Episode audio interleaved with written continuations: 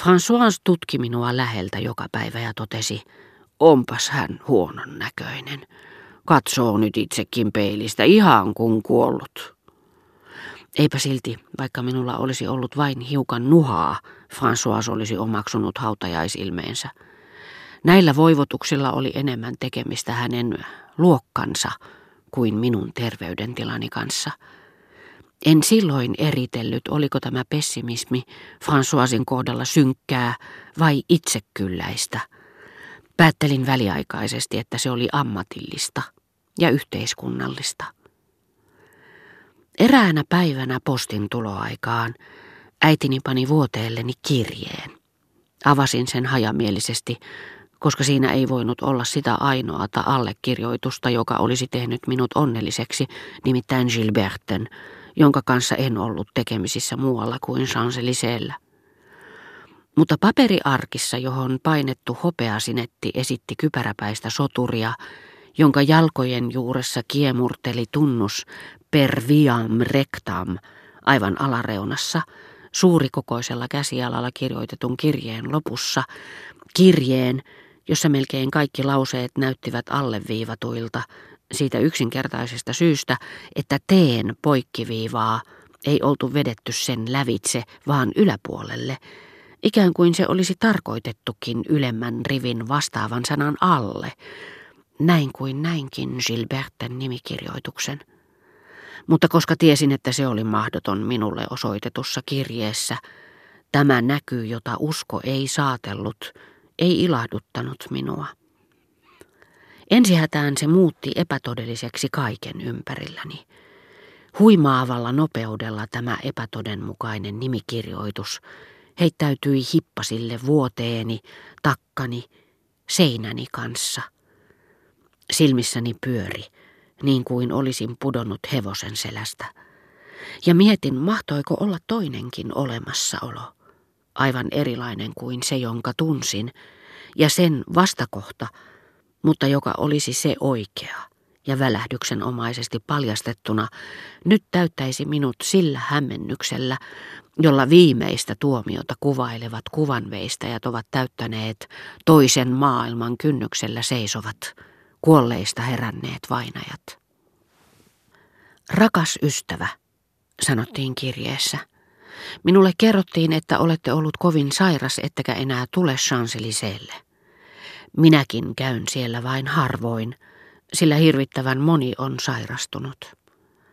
Mutta minun ystäväni tulevat meille välipalalle joka maanantai ja perjantai. Äiti pyytää sanomaan, että me olisimme kaikki hyvin iloisia, jos tekin tulisitte heti, kun olette taas terve. Ja me voisimme keksiä kaikkea mukavaa kotona, niin kuin ennen Chancelisellä. Jääkää hyvästi, rakas ystävä, Toivon, että vanhempanne sallivat teidän tulla usein syömään välipalaa. Ystävällisesti tervehtien Gilbert. Näitä sanoja lukiessani hermostoni otti ihailtavan ripeästi vastaan uutisen minua kohtaavasta suuresta onnesta. Mutta sieluni, toisin sanoen minä itse, ja loppujen lopuksi tärkein asianomainen, ei vielä sitä tiennyt. Onni Gilberten tuottama onni, oli käsite, joka kaiken aikaa oli ollut mielessäni. Se oli ajatuksista tehty. Se oli niin kuin Leonardo sanoi maalaustaiteesta, cosa mentale. Kirjainmerkkien peitossa olevaa paperiarkkia eivät ajatukset voi välittömästi sulattaa. Mutta kohta kun olin lukenut kirjeen loppuun, ajattelin sitä. Kohdistin siihen haaveeni – ja siitäkin tuli cosa mentale. Ja rakastin sitä jo niin, että joka viides minuutti minun oli pakko lukea se uudestaan, suudella sitä. Silloin pääsin onneni makuun. Elämä on täynnä näitä ihmeitä, joita voivat aina odottaa ne, jotka rakastavat.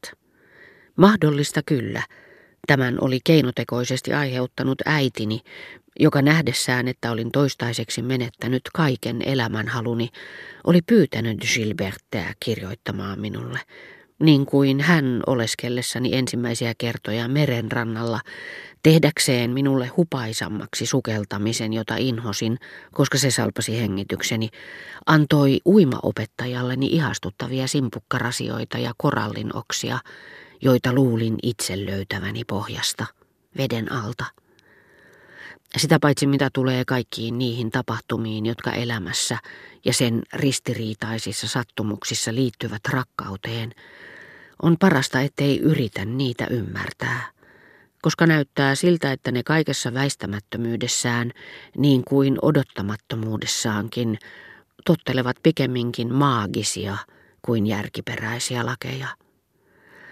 Jos joku monimiljoonikko ja siitä huolimatta miellyttävä mies saa lähtöpassit köyhältä ja sulottomalta naiselta, jonka kanssa hän elää, kutsuu epätoivoissaan avukseen kullan koko mahdin ja maailman mahtavien vaikutusvallan, eikä onnistu pääsemään armoihin.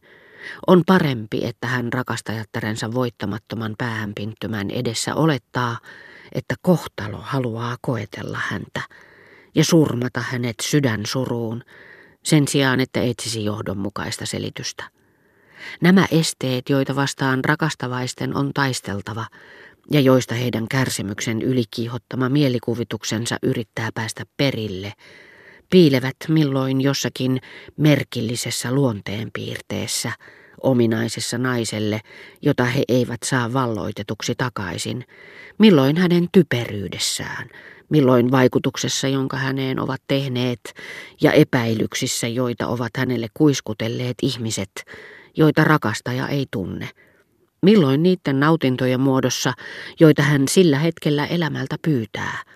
Nautintojen, joita hänen rakastajansa, sen paremmin kuin hänen rakastajansa omaisuuskaan, ei voi hänelle tarjota.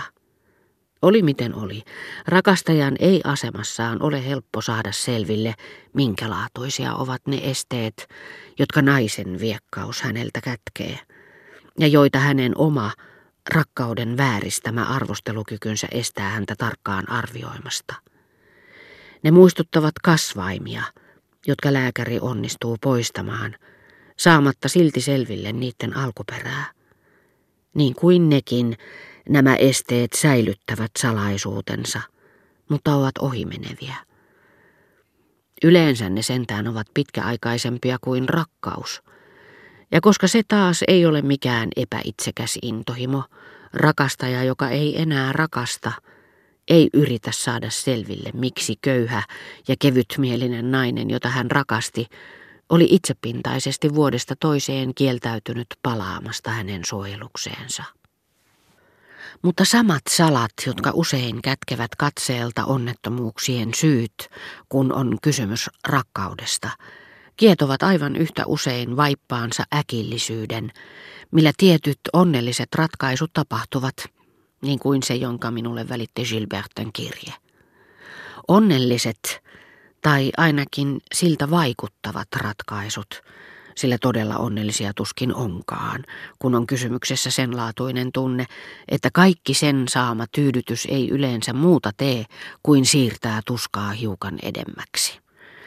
Joskus sentään myönnetään hengähdystauko, jolloin elämme hetken siinä harhaluulossa, että olemme parantuneet.